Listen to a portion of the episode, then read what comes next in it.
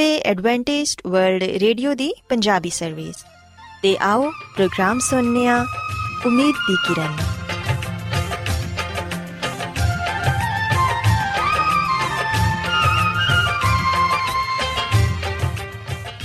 ساتھیو میں تواڈی میزبان فرا سلیم پروگرام امید دی کرن دے نال تواڈی خدمت وچ حاضر ہاں۔ میرے والوں پروگرام سنن والے سارے ساتھیاں نوں میرا پیار بھرا سلام قبول ہوئے۔ ساتھیو امید کرنے ہاں کہ تسی سارے خدا تعالیٰ دے فضل و کرم نال خیریت نال ہو تے ساڈی یہ دعا اے کہ تسی سدا خوش رہو، سلامت رہو تے خدا تعالیٰ تانوں اپنیاں بہت ساریاں برکتاں نال نوازن۔ ساتھیو اس تو پہلاں کہ اج دے پروگرام نوں شروع کیتا جائے میں چاہواں گی کہ سب تو پہلے تسی پروگرام دی تفصیل سن لو تے اج دے پروگرام دی تفصیل کچھ اس طرح اے کہ پروگرام دا آغاز ایک گیت نال ہوئے گا تے گیت دے بعد صحت دا پروگرام ਤੰਦਰੁਸਤੀ ਹਜ਼ਾਰ ਨਿਮਤ ਤੁਹਾਡੀ ਖਿਦਮਤ 'ਚ ਪੇਸ਼ ਕੀਤਾ ਜਾਏਗਾ ਅਤੇ ਸਿਹਤ ਦੇ ਹਵਾਲੇ ਤੋਂ ਤੁਹਾਨੂੰ ਮੁਫੀਦ ਮਸ਼ਵਰੇ ਦਿੱਤੇ ਜਾਣਗੇ ਜਿਨ੍ਹਾਂ 'ਤੇ ਅਮਲ ਕਰਕੇ ਤੁਸੀਂ ਨਾ ਸਿਰਫ ਆਪਣੀ ਬਲਕਿ ਆਪਣੇ ਖਾਨਦਾਨ ਦੀ ਸਿਹਤ ਦਾ ਵੀ ਖਿਆਲ ਰੱਖ ਸਕਦੇ ਹੋ। ਅਤੇ ਸਾਥੀਓ ਪ੍ਰੋਗਰਾਮ ਦੇ ਆਖਿਰ 'ਚ ਖੁਦਾ ਦੇ ਖਾਦਮ ਅਜ਼ਮਤ ਇਮੈਨੂਅਲ ਖੁਦਾਵੰਦ ਦੇ ਅਲਾਹੀ ਪਾਕਲਾਮ 'ਚੋਂ ਪੈਗਾਮ ਪੇਸ਼ ਕਰਨਗੇ। ਉਮੀਦ ਕਰਨੇ ਹਾਂ ਕਿ ਅੱਜ ਦੇ ਪੈਗਾਮ ਦੇ ਜ਼ਰੀਏ ਯਕੀਨਨ ਤੁਸੀਂ ਖੁਦਾਵੰਦ ਕੋਲੋਂ ਬਰਕਤ ਪਾਓਗੇ। ਸੋ ਆਓ ਸਾਥੀਓ ਪ੍ਰੋਗਰਾਮ ਦਾ ਆਗਾਜ਼ ਇਸ ਰੂਹਾਨੀ ਗੀਤ ਨਾਲ ਕਰਨੇ ਆ।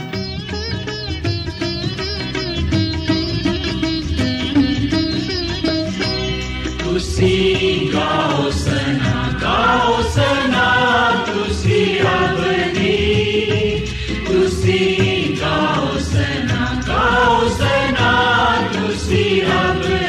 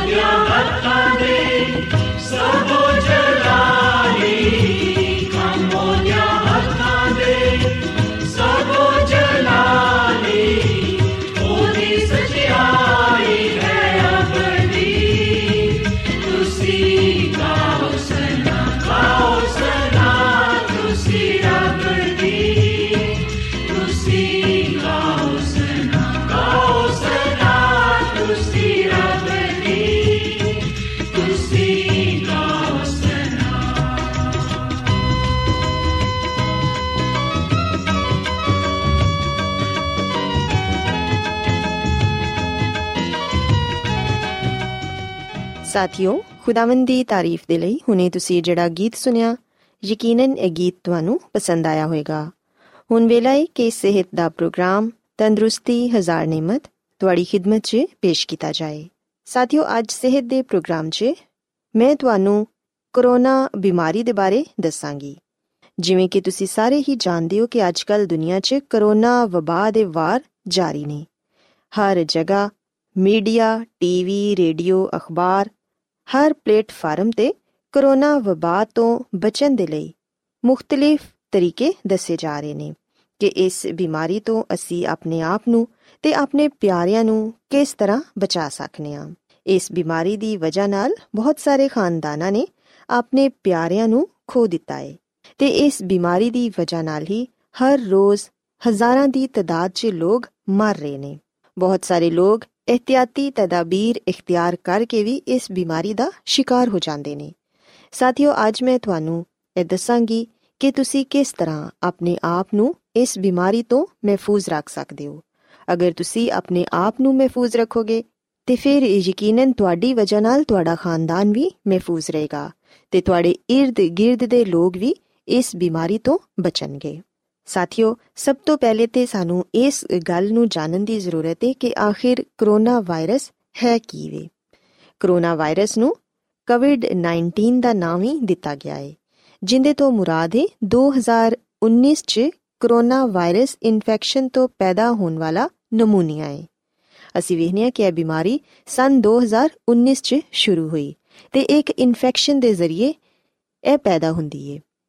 ਇਹ ਇਨਫੈਕਸ਼ਨ ਲੱਗਣ ਦੀ ਇੱਕ ਆਮ ਅਲਾਮਤ ਨਿਜ਼ਾਮੇ ਤਨਫਸ ਦੇ ਮਸਲੇ ਨੇ, ਜਿਹਦੇ 'ਚ ਖਾਂਸੀ, ਸਾਂਸ ਫੁੱਲਣਾ, ਸਾਂਸ ਲੈਣ 'ਚ ਮੁਸ਼ਕਲ ਪੇਸ਼ ਆਉਣਾ, ਨਿਜ਼ਾਮੇ ਹਜ਼ਮ ਦੇ ਮਸਲੇ, ਜਿਸਮ ਦੀ ਥਕਾਵਟ, ਉਲਟੀ, ਦਸਤ ਲੱਗਣਾ, ਇਹ ਤਮਾਮ ਤਰ ਬਿਮਾਰੀਆਂ ਕਰੋਨਾ ਵਾਇਰਸ ਦੀ ਵਜ੍ਹਾ ਨਾਲ ਪੈਦਾ ਹੁੰਦੀਆਂ ਨੇ। ਅਤੇ ਸਭ ਤੋਂ ਵੱਡੀ ਇਹਦੀ ਅਲਾਮਤ ਜਿਹੜੀ ਹੈ ਉਹ ਇਹ ਵੇ ਕਿ ਇਨਸਾਨ ਨੂੰ ਖਾਂਸੀ ਆਉਂਦੀ ਹੈ, ਉਹਦਾ ਸਾਂਸ ਫੁੱਲਦਾ ਹੈ ਅਤੇ ਸਾਂਸ ਲੈਣ 'ਚ ਉਹਨੂੰ ਮੁਸ਼ਕਲ ਪੇਸ਼ ਆਉਂਦੀ ਹੈ।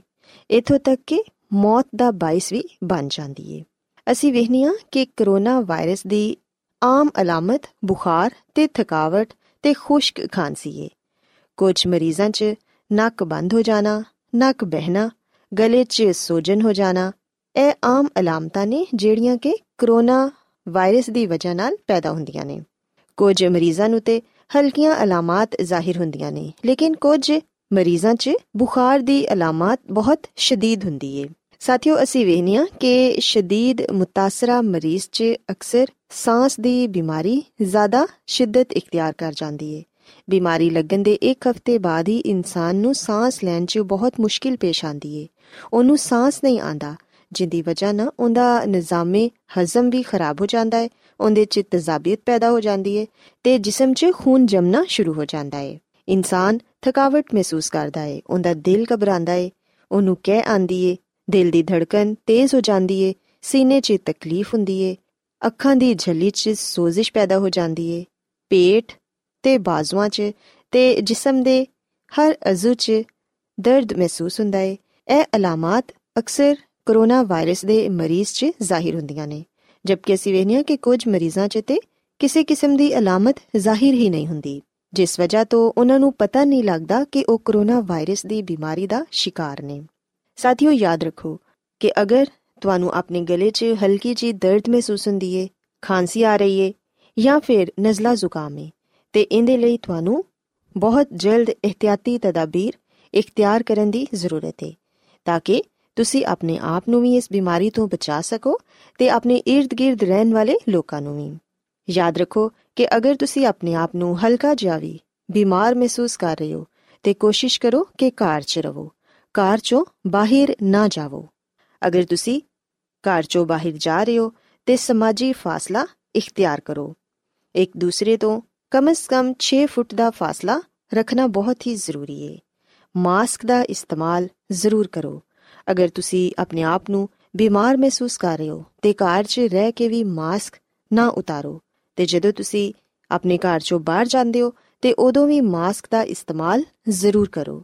ਅਗਰ ਤੁਸੀਂ ਤੰਦਰੁਸਤ ਹੋ ਫਿਰ ਵੀ ਮਾਸਕ ਦਾ ਇਸਤੇਮਾਲ ਕਰੋ ਤਾਂ ਕਿ ਤੁਸੀਂ ਕਿਸੇ ਦੂਸਰੇ ਸ਼ਖਸ ਦੀ ਵਜ੍ਹਾ ਨਾਲ ਇਸ ਬਿਮਾਰੀ 'ਚ ਗ੍ਰਿਫਤਾਰ ਨਾ ਹੋ ਜਾਓ। ਅਗਰ ਤੁਹਾਨੂੰ ਨਜ਼ਲਾ ਜ਼ੁਕਾਮ ਹੈ ਤਾਂ ਟਿਸ਼ੂ ਪੇਪਰ ਦਾ ਇਸਤੇਮਾਲ ਕਰੋ। ਅਗਰ ਛਿੰਕ ਆ ਰਹੀ ਹੈ ਤੇ ਉਹਦੇ ਲਈ ਵੀ ਟਿਸ਼ੂ ਪੇਪਰ ਇਸਤੇਮਾਲ ਕਰੋ ਤੇ ਇਸਤੇਮਾਲਸ਼ੁਦਾ ਟਿਸ਼ੂ ਪੇਪਰ ਨੂੰ ਕੂੜਾਦਾਨ 'ਚ ਜ਼ਾਇਆ ਕਰੋ। ਆਪਣੇ ਹੱਥਾਂ ਨੂੰ ਬਾਰ-ਬਾਰ ਸਾਬੁਨ ਨਾਲ ਧੋਵੋ ਤੇ ਸੈਨੀਟਾਈਜ਼ਰ ਦਾ ਇਸਤੇਮਾਲ ਕਰੋ। ਜਿਸ ਕਦਰ ਤੁਸੀਂ ਇਹਤਿਆਤ ਕਰੋਗੇ ਉਸ ਕਦਰ ਹੀ ਤੁਸੀਂ ਆਪਣੇ ਆਪ ਨੂੰ ਮਹਿਫੂਜ਼ ਰੱਖ ਪਾਓਗੇ। ਆਪਣੇ ਘਰ ਦੀ ਸਫਾਈ ਦਾ ਵੀ ਖਾਸ ਖਿਆਲ ਰੱਖੋ।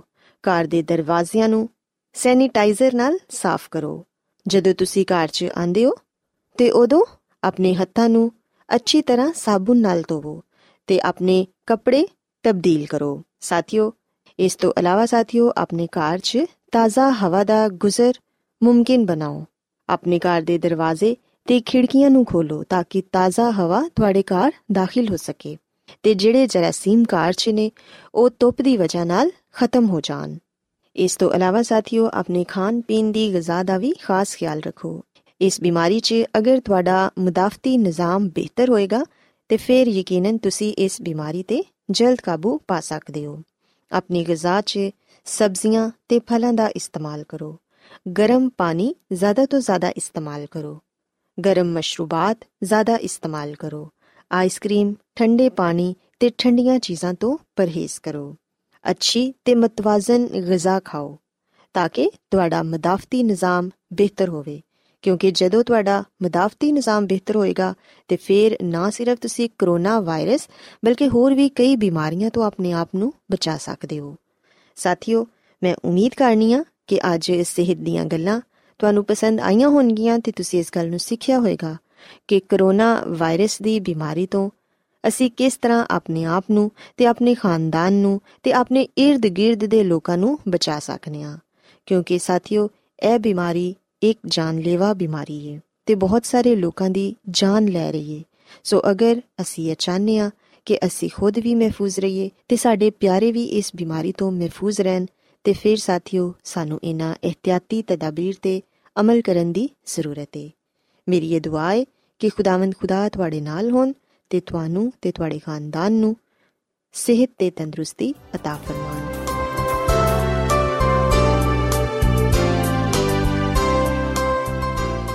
ਰੋਜ਼ਾਨਾ ਐਡਵੈਂਟਿਸਟ ਵਰਲਡ ਰੇਡੀਓ ਚੌਵੀ ਘੰਟੇ ਦਾ ਪ੍ਰੋਗਰਾਮ ਜਨੂਬੀ ਏਸ਼ੀਆ ਦੇ ਲਈ ਪੰਜਾਬੀ, ਉਰਦੂ, ਅੰਗਰੇਜ਼ੀ, ਸਿੰਧੀ ਤੇ ਦੂਜੀਆਂ ਬਹੁਤ ਸਾਰੀਆਂ ਜ਼ੁਬਾਨਾਂ ਵਿੱਚ ਨਸ਼ਰ ਕਰਦਾ ਏ। ਸਿਹਤ, ਮਤਵਾਜ਼ਨ ਖੁਰਾਕ, ਤਾਲੀਮ, ਖਾਨਦਾਨੀ ਜ਼ਿੰਦਗੀ ਤੇ ਬਾਈਬਲ ਮੁਕੱਦਸ ਨੂੰ ਸਮਝਣ ਦੇ ਲਈ ਐਡਵੈਂਟਿਸਟ ਵਰਲਡ ਰੇਡੀਓ ਜ਼ਰੂਰ ਸੁਣੋ। ਸਾਡੀ ਪੰਜਾਬੀ ਸਰਵਿਸ ਦਾ ਪਤਾ ਲਿਖ ਲਵੋ। ਇੰਚਾਰਜ ਪ੍ਰੋਗਰਾਮ ਉਮੀਦ ਦੀ ਕਿਰਨ, ਪੋਸਟ ਬਾਕਸ ਨੰਬਰ ਬੱਤੀ, Lahore, Pakistan. Adventist World Radio ਵੱਲੋਂ ਪ੍ਰੋਗਰਾਮ ਉਮੀਦ ਦੀ ਕਿਰਨ ਨਸ਼ਰ ਕੀਤਾ ਜਾ ਰਿਹਾ ਏ। ਹੁਣ ਵੇਲਾ ਏ ਕਿ ਅਸੀਂ ਖੁਦਾ ਦੇ ਪਾਕ ਕਲਾਮ 'ਚੋਂ ਪੈਗਾਮ ਸੁਣੀਏ ਤੇ ਅੱਜ ਤੁਹਾਡੇ ਲਈ ਪੈਗਾਮ ਖੁਦਾ ਦੇ ਖਾਦਮ ਅਜ਼ਮਤ ਇਮੈਨੁਅਲ ਪੇਸ਼ ਕਰਨਗੇ। ਤੇ ਆਓ ਆਪਣੇ ਦਿਲਾਂ ਨੂੰ ਤਿਆਰ ਕਰੀਏ ਤੇ ਖੁਦਾ ਦੇ ਕਲਾਮ ਨੂੰ ਸੁਣੀਏ। ਯਿਸੂ ਮਸੀਹ ਦੇ ਅਜ਼ਲੀ ਤੇ ਅਬਦੀ ਨਾਮ ਵਿੱਚ ਸਾਰੇ ਸਾਥੀਆਂ ਨੂੰ ਸਲਾਮ। ਸਾਥੀਓ, ਮੈਂ ਮਸੀਹ ਯਿਸੂ ਵਿੱਚ ਤੁਹਾਡਾ ਖਾਦਮ ਅਜ਼ਮਤ ਇਮੈਨੁਅਲ ਕਲਾਮੇ ਮੁਕੱਦਸ ਦੇ ਨਾਲ ਤੁਹਾਡੀ ਖਿਦਮਤ ਵਿੱਚ ਹਾਜ਼ਰ ਹਾਂ ਤੇ ਮੈਂ ਖੁਦਾਵੰਦ ਖੁਦਾ ਦਾ ਸ਼ੁਕਰ ਅਦਾ ਕਰਨਾ ਵਾ ਕਿ ਅੱਜ ਮੈਂ ਤੁਹਾਨੂੰ ਇੱਕ ਵਾਰ ਫਿਰ ਖੁਦਾਵੰਦ ਦਾ ਕਲਾਮ ਸੁਣਾ ਸਕਦਾ।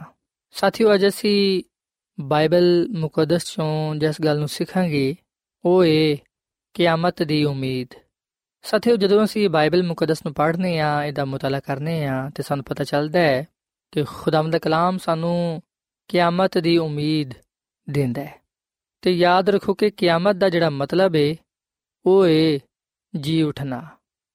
ਤੇ ਬਾਈਬਲ ਮੁਕੱਦਸ ਅਗਲ ਬਿਆਨ ਕਰਦੀ ਹੈ ਕਿ ਜਿਹੜੇ ਲੋਕ ਕਬਰਾਂ ਵਿੱਚ ਨੇ ਉਹ ਯਕੀਨਨ ਜ਼ਿੰਦਾ ਕੀਤੇ ਜਾਣਗੇ, ਕਿਉਂਕਿ ਖੁਦਾਵੰਦ ਯਿਸੂ ਮਸੀਹ ਨੇ ਖੁਦ ਫਰਮਾਇਆ ਹੈ।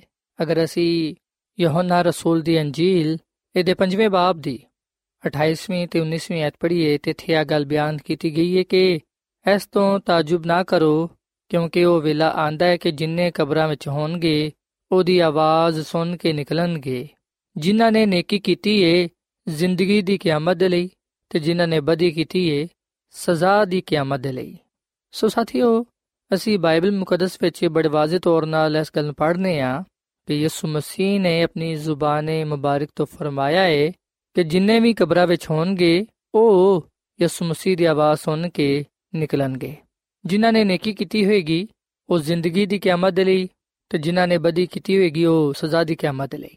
ਸੋ ਇਹਦਾ ਮਤਲਬ ਆ ਹੈ ਕਿ ਰਾਸਤਬਾਜ਼ ਲੋਕ, ਯਾਨੀ ਕਿ ਜਿਹੜੇ ਖੁਦਾ 'ਤੇ ਈਮਾਨ ਰੱਖਦੇ ਨੇ, ਅਗਰ ਉਹ ਮਸੀਹ ਵਿੱਚ ਸੋ ਜਾਂਦੇ ਨੇ, ਮਰ ਜਾਂਦੇ ਨੇ, ਕਬਰਾਂ ਵਿੱਚ ਦਫਨਾਏ ਜਾਂਦੇ ਨੇ, ਉਹ ਯਿਸੂ ਮਸੀਹ ਦੀ ਦੂਜੀ ਆਮਦ 'ਤੇ ਜ਼ਰੂਰ ਜ਼ਿੰਦਾ ਹੋਣਗੇ। ਉਹਨਾਂ ਨੂੰ ਯਿਸੂ ਮਸੀਹ ਖੁਦ ਜ਼ਿੰਦਾ ਕਰੇਗਾ ਅਤੇ ਉਹਨਾਂ ਨੂੰ ਆਪਣੀ ਜ਼ਿੰਦਗੀ ਅਤਾ ਫਰਮਾਏਗਾ। ਪਰ ਜਿਹੜੇ ਬਦਕਾਰ ਨੇ, ਗੁਨਾਹਗਾਰ ਨੇ, ਜਿਹੜੇ ਖੁਦਾ ਨੂੰ ਕਬੂਲ ਨਹੀਂ ਕਰਦੇ, ਜਿਹੜੇ ਗੁਨਾਹ ਵਿੱਚ ਜ਼ਿੰਦਗੀ ਗੁਜ਼ਾਰਨਾ ਪਸੰਦ ਕਰਦੇ ਨੇ, ਅਗਰ ਉਹ ਮਰ ਜਾਂਦੇ ਨੇ, ਕਬਰਾਂ ਵਿੱਚ ਦਫਨਾਏ ਜਾਂਦੇ ਨੇ, ਉਹ ਵੀ ਜ਼ਿੰਦਾ ਤਾਂ ਹੋਣਗੇ ਪਰ ਉਹ ਸਜ਼ਾ ਪਾਉਣ ਦੇ ਲਈ ਜ਼ਿੰਦਾ ਹੋਣਗੇ। ਸਾਥੀਓ, ਅਸੀਂ ਬਾਈਬਲ ਮੁਕੱਦਸ ਦੀ ਪਹਿਲੀ ਕਿਤਾਬ ਜਿਹੜੀ ਕਿ ਪੈਦਾਇਸ਼ ਦੀ ਕਿਤਾਬ ਹੈ, ਇਹਦੇ ਦੋ ਬਾਬ ਦੀ ਸੱਤਵੀਂ ਆਇਤ ਵਿੱਚ ਇਹ ਗੱਲ ਪੜ੍ਹਨੀ ਹੈ ਕਿ ਖੁਦਾ ਹੀ ਇਨਸਾਨ ਨੂੰ ਬਣਾਉਣ ਵਾਲਾ ਹੈ।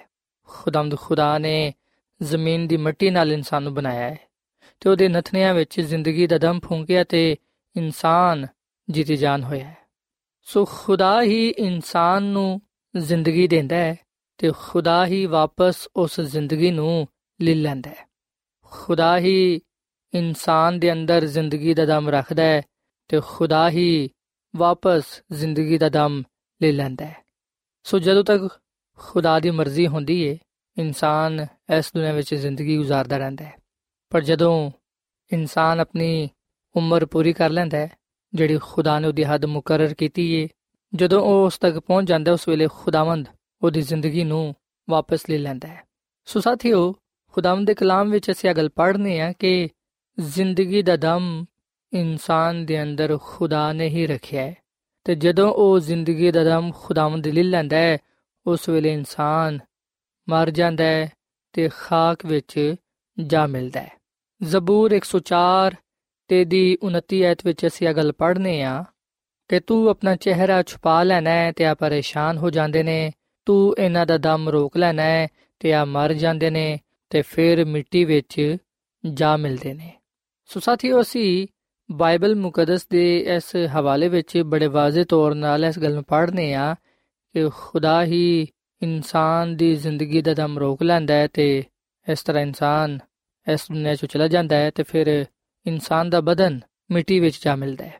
ਸੋ ਇਨਸਾਨ ਇਸ ਦੁਨੀਆਂ ਵਿੱਚ ਖੁਦਾ ਦੀ ਵਜ੍ਹਾ ਤੋਂ ਪਾਇਆ ਜਾਂਦਾ ਹੈ। ਇਨਸਾਨ ਨੂੰ ਜ਼ਿੰਦਗੀ ਦੇਣ ਵਾਲਾ ਖੁਦਾਵੰਦ ਹੀ ਹੈ। ਪਰ ਸਾਥੀਓ, ਮੌਤ ਜਿਹੜੀ ਕਿ ਇਨਸਾਨ 'ਤੇ ਆਉਂਦੀ ਹੈ ਉਹ ਗੁਨਾਹ ਦਾ ਨਤੀਜਾ ਹੈ। ਉਹ ਇਨਸਾਨ ਦੀ ਨਾਫਰਮਾਨੀ ਦੀ ਵਜ੍ਹਾ ਤੋਂ ਇਸ ਦੁਨੀਆਂ ਵਿੱਚ ਪਾਈ ਜਾਂਦੀ ਹੈ। ਇਨਸਾਨ ਦੀ ਨਾਫਰਮਾਨੀ ਦੀ ਵਜ੍ਹਾ ਤੋਂ ਗੁਨਾਹ ਇਸ ਦੁਨੀਆਂ ਵਿੱਚ ਪਾਇਆ ਜਾਂਦਾ ਹੈ ਅਤੇ ਗੁਨਾਹ ਦਾ ਜਿਹੜਾ ਗੜ੍ਹ ਹੈ ਉਹ ਸ਼ੈਤਾਨ ਹੈ। ਸੋ ਜਿੰਨੀਆਂ ਵੀ ਬਿਮਾਰੀਆਂ ਇਸ ਦੁਨੀਆਂ ਵਿੱਚ ਪਾਈਆਂ ਜਾਂਦੀਆਂ ਨੇ, ਇਨਸਾਨ 'ਤੇ ਜਿਹੜੀ ਮੌਤ ਆਉਂਦੀ ਹੈ, ਅਸੀਂ ਵੇਖਦੇ ਹਾਂ ਕਿ ਉਹ ਨਾਫਰਮਾਨੀ ਦਾ ਨਤੀਜਾ ਹੈ, ਗੁਨਾਹ ਦਾ ਨਤੀਜਾ ਹੈ।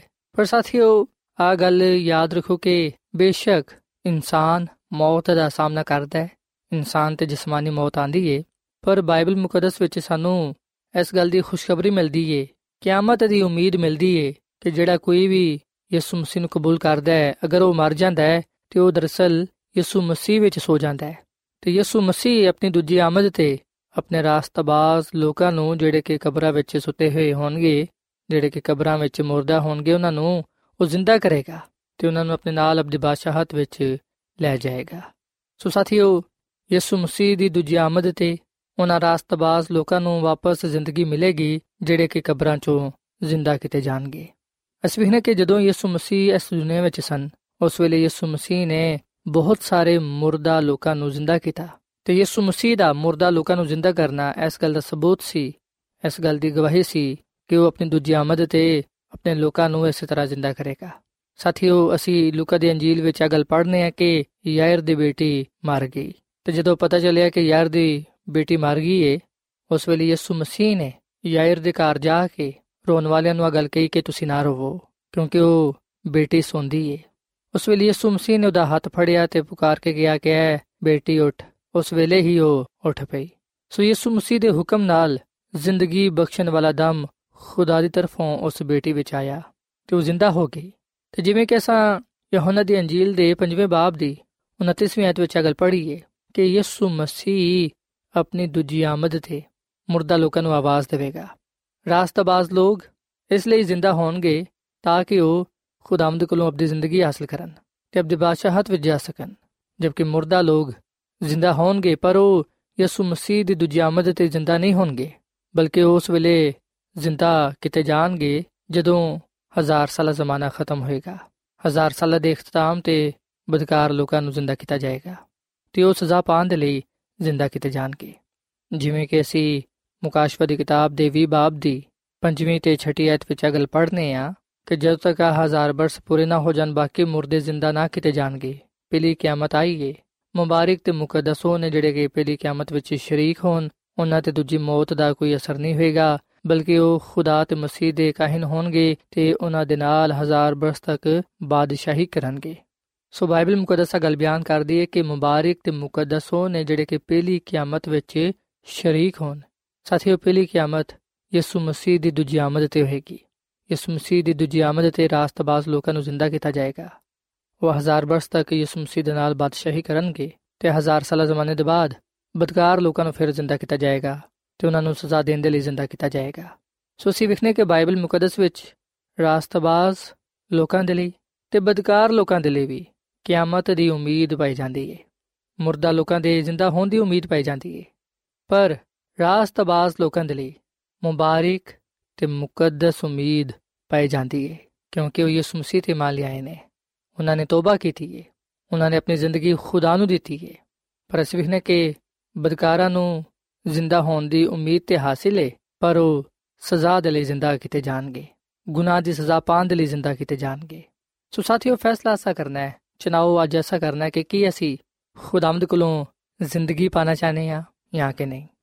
ਸੋ ਸਾਥੀਓ, ਬਾਈਬਲ ਮੁਕੱਦਸ ਦੀ ਇਹ ਤਾਲੀਮ ਹੈ ਕਿ ਜਿੰਨੇ ਵੀ ਕਬਰਾਂ ਵਿੱਚ ਹੋਣਗੇ ਉਹ ਯਿਸੂ ਮਸੀਹ ਦੀ ਆਵਾਜ਼ ਸੁਣ ਕੇ ਨਿਕਲਣਗੇ ਅਤੇ ਜਿਹੜੇ ਸੁਣਨਗੇ ਉਹ ਜ਼ਿੰਦਾ ਹੋਣਗੇ। ਸੋ ਸਾਥੀਓ, ਇਹਦਾ ਮਤਲਬ ਹੈ ਕਿ ਭਾਵੇਂ ਕੋਈ ਈਮਾਨਦਾਰ ਹੈ ਵੇ ਜਾਂ ਬੇਈਮਾਨ ਹੈ, ਭਾਵੇਂ ਕੋਈ ਰਾਸਤਾਬਾਜ਼ ਹੈ ਜਾਂ ਨਾਰਾਸਤ ਹੈ, ਭਾਵੇਂ ਕੋਈ ਨਿਜਾਤ ਯਾਫ਼ਤਾ ਹੈ ਜਾਂ ਗੈਰ ਨਿਜਾਤ ਯਾਫ਼ਤਾ ਹੈ, ਹਰ ਇੱਕ ਨੂੰ ਜ਼ਿੰਦਾ ਕੀਤਾ ਜਾਏਗਾ। ਸੋ ਬਾਈਬਲ ਮੁਕੱਦਸ ਵਿੱਚ ਰਾਸਤਾਬਾਜ਼ ਅਤੇ ਗੁਨਾਹਗਾਰ ਦੇ ਲਈ ਕਿਆਮਤ ਦੀ ਉਮੀਦ ਪਾਈ ਜਾਂਦੀ ਹੈ। ਅਸੀਂ ਵੇਖਦੇ ਕਿ ਪਾਲੂਸ ਰਸੂਲ ਨੇ ਵੀ ਕਿਹਾ ਹੈ ਅਮਾਲ ਦੀ ਕਿਤਾਬ ਦੇ ਚੌਬੀਸਵੇਂ ਬਾਬ ਦੀ ਪੰਦਰਵੀਂ ਆਇਤ ਵਿੱਚ ਕਿ ਰਾਸਤਾਬਾਜ਼ਾਂ ਦੀ ਅਤੇ ਨਾਰਾਜ਼ ਦੋਵਾਂ ਦੀ ਕਿਆਮਤ ਹੋਏਗੀ। ਸੋ ਸਾਥੀਓ, ਬਾਈਬਲ ਮੁਕੱਦਸ ਦੇ ਮੁਤਾਬਿਕ ਅਸੀਂ ਵੇਖਦੇ ਕਿ ਸਾਰੇ ਦੇ ਸਾਰੇ ਜ਼ਿੰਦਾ ਕੀਤੇ ਜਾਣਗੇ ਜਿਹੜੇ ਕਿ ਕਬਰਾਂ ਵਿੱਚ ਹੋਣਗੇ। ਦਾਨੀਲ ਦੀ ਕਿਤਾਬ ਦੇ ਬਾਰ੍ਹਵੇਂ ਬਾਬ ਦੀ ਦੋ ਆਇਤ ਵਿੱਚ ਲਿਖਿਆ ਕਿ ਜਿਹੜੇ ਖਾਕ ਵਿੱਚ ਸੌਂਦੇ ਨੇ ਉਹਨਾਂ 'ਚੋਂ ਬਥੇਰੇ ਜਾਗ ਉੱਠਣਗੇ। ਕਈ ਲੋਕ ਅਬਦੀ ਜ਼ਿੰਦਗੀ ਪਾਉਣ ਵਾਸਤੇ ਜਾਗ ਉੱਠਣਗੇ ਅਤੇ ਕਈ ਲੋਕ ਅਬਦੀ ਜ਼ਿਲਤ ਪਾਉਣ ਦੇ ਲਈ।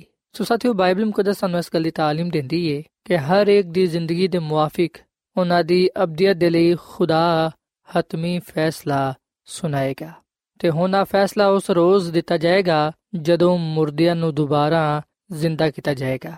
ਕਿਸੇ ਦੀ ਵੀ ਮੌਤ ਦੇ ਫੌਰਨ ਬਾਅਦ ਆਹ ਫੈਸਲਾ ਨਹੀਂ ਸੁਣਾਇਆ ਜਾਏਗਾ, ਬਲਕਿ ਅਸੀਂ ਵੇਖਦੇ ਕਿ ਜਦੋਂ ਤੱਕ ਰਾਸਤਬਾਜ਼ ਜਾਂ ਨਾਰਾਸਤ ਦੋਵੇਂ ਕਬਰਾਂ ਵਿੱਚ ਹੋਣਗੇ ਉਹਨਾਂ ਨੂੰ ਜ਼ਿੰਦਾ ਹੋਣ 'ਤੇ ਪਤਾ ਚੱਲੇਗਾ ਕਿ ਉਹਨਾਂ ਨੂੰ ਕਿਸ ਵਾਸਤੇ ਜ਼ਿੰਦਾ ਕੀਤਾ ਗਿਆ ਹੈ, ਆਪਣੀ ਜ਼ਿੰਦਗੀ ਪਾਉਣ ਵਾਸਤੇ ਜਾਂ ਗੁਨਾਹ ਦੀ ਸਜ਼ਾ ਮੌਤ ਵਾਸਤੇ। ਸੋ ਸਾਥੀਓ, ਬਾਈਬਲ ਮੁਕੱਦਸ ਵਿੱਚ ਦੋ ਕਿਆਮਤਾਂ ਦਾ ਜ਼ਿਕਰ ਹੈ ਅਤੇ ਅਸੀਂ ਵੇਖਦੇ ਕਿ ਇਸ ਗੱਲ ਦਾ ਇਸ਼ਾਰਾ ਯਿਸੂ ਮਸੀਹ ਨੇ ਖੁਦ ਕੀਤਾ ਹੈ। ਸੋ ਬਾਈਬਲ ਮੁਕੱਦਸ ਵਿੱਚ ਸਾਨੂੰ ਸਾਰਿਆਂ ਨੂੰ ਕਿਆਮਤ ਦੀ ਉਮੀਦ ਮਿਲਦੀ ਹੈ ਅਤੇ ਬਾਈਬਲ ਮੁਕੱਦਸ ਗੱਲ ਬਿਆਨ ਕਰਦੀ ਹੈ ਕਿ ਮੁਬਾਰਕ ਅਤੇ ਮੁਕੱਦਸ ਲੋਗੋ ਨੇ ਜਿਹੜੇ ਕਿ ਪਹਿਲੀ ਕਿਆਮਤ ਵਿੱਚ ਸ਼ਰੀਕ ਹੋਣ। ਉਹਨਾਂ 'ਤੇ ਦੂਜੀ ਮੌਤ ਦਾ ਕੋਈ ਅਸਰ ਨਹੀਂ ਹੋਏਗਾ। ਸਾਥੀਓ, ਆਓ ਅਸੀਂ ਆਪਣੇ ਗੁਨਾਹਾਂ ਦਾ ਤੋਬਾ ਕਰੀਏ, ਆਪਣੇ ਗੁਨਾਹਾਂ ਦਾ ਇਕਰਾਰ ਕਰੀਏ ਅਤੇ ਆਪਣੇ ਗੁਨਾਹਾਂ ਨੂੰ ਤਰਕ ਕਰੀਏ। ਯਿਸੂ ਮਸੀਹ 'ਤੇ ਈਮਾਨ ਲਿਆਈਏ, ਉਹਨੂੰ ਆਪਣਾ ਸ਼ਖਸੀ ਨਜਾਤ ਦਹਿੰਦਾ ਤਸਲੀਮ ਕਰੀਏ ਅਤੇ ਉਹਦੇ ਕਲਾਮ ਨੂੰ ਪੜ੍ਹਦੇ ਹੋਇਆਂ ਸੁਣਦੇ ਹੋਇਆਂ ਉਹਦੇ 'ਤੇ ਅਮਲ ਕਰੀਏ ਤਾਂ ਕਿ ਅਸੀਂ ਖੁਦਾ ਦੇ ਹਜ਼ੂਰ ਰਾਸਤਬਾਜ਼ ਠਹਿਰੀਏ। ਬਾਈਬਲ ਮੁਕੱਦਸ ਗੱਲ ਬਿਆਨ ਕਰਦੀ ਏ ਕਿ ਰਾਸਤਬਾਜ਼ ਲੋਕਾਂ ਨੂੰ ਜ਼ਿੰਦਗੀ ਦੀ ਉਮੀਦ ਹਾਸਿਲ ਏ। ਜਿਹੜਾ ਕੋਈ ਵੀ ਯਿਸੂ ਮਸੀਹ 'ਤੇ ਈਮਾਨ ਲਿਆਏਗਾ ਉਹ ਹਲਾਕ ਨਹੀਂ ਹੋਏਗਾ, ਬਲਕਿ ਉਹ ਹਮੇਸ਼ਾ ਦੀ ਜ਼ਿੰਦਗੀ ਪਾਏਗਾ। ਅਤੇ ਖੁਦਾ ਦੀ ਖਾਦਮਾ ਮਿਸਿਜ਼ ਐਲਨ ਜੀ ਵਾਈਟ ਆਪਣੀ ਕਿਤਾਬ ਅਜ਼ੀਮ ਕਸ਼ਮਕਸ਼ ਦੇ ਸਫਾ ਨੰਬਰ ਛੇ ਸੌ ਚੁਆਲੀਸ ਵਿੱਚ ਇਹ ਗੱਲ ਲਿਖਦੀ ਹੈ ਕਿ ਉਸ ਵੇਲੇ ਇਬਨ ਖੁਦਾ ਦੀ ਆਵਾਜ਼ ਸੁੱਤੇ ਹੋਏ ਮੁਕੱਦਸੀਨ ਨੂੰ ਬਾਹਰ ਲੈ ਆਏਗੀ ਅਤੇ ਉਹ ਮੁਕੱਦਸੀਨ ਦੀ ਕਬਰਾਂ ਦੀ ਤਰਫ ਵੇਖੇਗਾ ਅਤੇ ਆਸਮਾਨ ਦੇ ਵੱਲ ਆਪਣੇ ਹੱਥਾਂ ਨੂੰ ਬੁਲੰਦ ਕਰਕੇ ਪੁਕਾਰੇਗਾ ਕਿ ਜਾਗ ਉਠੋ, ਜਾਗ ਉਠੋ, ਜਾਗ ਉਠੋ, ਤੁਸੀਂ ਜਿਹੜੇ ਖਾਕ ਵਿੱਚ ਸੁੱਤੇ ਹੋਏ ਹੋ ਜਾਗ ਉਠੋ ਤੇ ਜ਼ਮੀਨ ਦੇ ਮੁਰਦਾ ਲੋਕ ਉਹਦੀ ਆਵਾਜ਼ ਸੁਣਨਗੇ ਤੇ ਜਿਹੜੇ ਸੁਣਨਗੇ ਉਹ ਜ਼ਿੰਦਾ ਹੋਣਗੇ। ਹਰ ਕੌਮ, ਕਬੀਲਾ, ਉਮਤ, ਅਹਿਲ ਜ਼ੁਬਾਨ, ਸਾਰੀ ਜ਼ਮੀਨ ਇਸ ਗੀਤ ਦੇ ਨਾਲ ਗੂੰਜ ਉਠੇਗੀ ਕਿ ਇਹ ਮੌਤ ਤੇਰਾ ਡੰਗ ਕਿੱਥੇ ਰਿਹਾ, ਇਹ ਕਬਰ ਤੇਰੀ ਫਤਿਹ ਕਿੱਥੇ ਰਹੀ। ਉਹ ਜ਼ਿੰਦਾ ਰਾਸਤਬਾਜ਼ ਤੇ ਆ ਜੀ ਉੱਠਣ ਵਾਲੇ ਮੁਕੱਦਸੀਨ ਇੱਕ ਆਵਾਜ਼ ਹੋ ਕੇ ਖੁਸ਼ੀ ਦਾ ਨਾਅਰਾ ਲਗਾਉਣਗੇ, ਉਹ ਫਤਿਹ ਦਾ ਗੀਤ ਗਾਣਗੇ।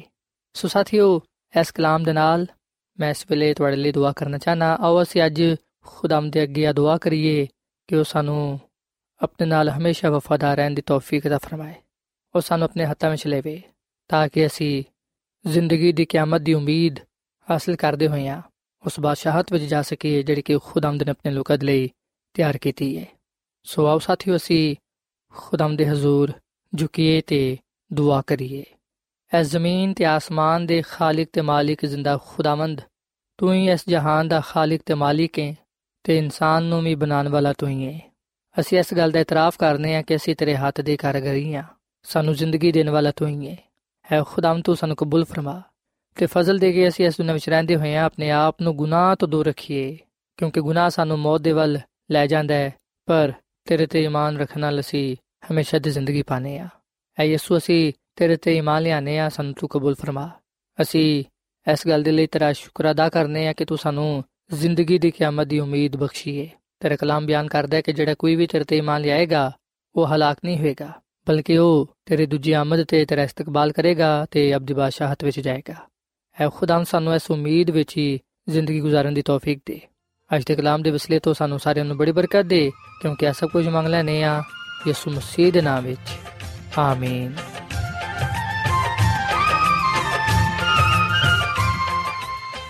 ਐਡਵੈਂਟਿਸਟ ਵਰਲਡ ਰੇਡੀਓ ਵੱਲੋਂ ਪ੍ਰੋਗਰਾਮ ਉਮੀਦ ਦੀ ਕਿਰਨ ਨਸ਼ਰ ਕੀਤਾ ਜਾ ਰਿਹਾ ਸੀ। ਉਮੀਦ ਕਰਨੀ ਆ ਕਿ ਅੱਜ ਦਾ ਪ੍ਰੋਗਰਾਮ ਤੁਹਾਨੂੰ ਪਸੰਦ ਆਇਆ ਹੋਵੇਗਾ। ਸਾਥੀਓ, ਅਸੀਂ ਚਾਹੁੰਦੇ ਹਾਂ ਕਿ ਤੁਸੀਂ ਸਾਨੂੰ ਆਪਣੇ ਖਤਾਂ ਤੇ ਈਮੇਲਸ ਦੇ ਜ਼ਰੀਏ ਪ੍ਰੋਗਰਾਮ ਨੂੰ ਬਿਹਤਰ ਬਣਾਉਣ ਦੇ ਲਈ ਮਫੀਦ ਮਸ਼ਵਰੇ ਦਿਓ ਤੇ ਆਪਣੇ ਹੋਰ ਸਾਥੀਆਂ ਨੂੰ ਵੀ ਪ੍ਰੋਗਰਾਮ ਦੇ ਬਾਰੇ ਦੱਸੋ। ਖਤ ਲਿਖਣ ਦੇ ਲਈ ਤੁਸੀਂ ਸਾਡਾ ਪਤਾ ਨੋਟ ਕਰ ਲਵੋ। ਇੰਚਾਰਜ ਪ੍ਰੋਗਰਾਮ ਉਮੀਦ ਦੀ ਕਿਰਨ, ਪੋਸਟ ਬਾਕਸ ਨੰਬਰ ਬੱਤੀਸ, ਲਾਹੌਰ, ਪਾਕਿਸਤਾਨ। ਪਤਾ ਇੱਕ ਵਾਰੀ ਫਿਰ ਸੁਣ ਲਓ। ਇੰਚਾਰਜ ਪ੍ਰੋਗਰਾਮ ਉਮੀਦ ਦੀ ਕਿਰਨ, ਪੋਸਟ ਬਾਕਸ ਨੰਬਰ ਬੱਤੀਸ, ਲਾਹੌਰ, ਪਾਕਿਸਤਾਨ। ਸਾਥੀਓ, ਤੁਸੀਂ ਸਾਡਾ ਪ੍ਰੋਗਰਾਮ ਇੰਟਰਨੈੱਟ 'ਤੇ ਵੀ ਸੁਣ ਸਕਦੇ ਹੋ। ਸਾਡੀ ਵੈਬਸਾਈਟ ਹੈ W W W dot A W R dot O R G. ਸਾਥੀਓ, ਕੱਲ ਇਸੇ ਵੇਲੇ ਤੇ ਇਸੇ ਫ੍ਰੀਕੁਐਂਸੀ ਤੇ ਫਿਰ ਤੁਹਾਡੇ ਨਾਲ ਮੁਲਾਕਾਤ ਹੋਏਗੀ।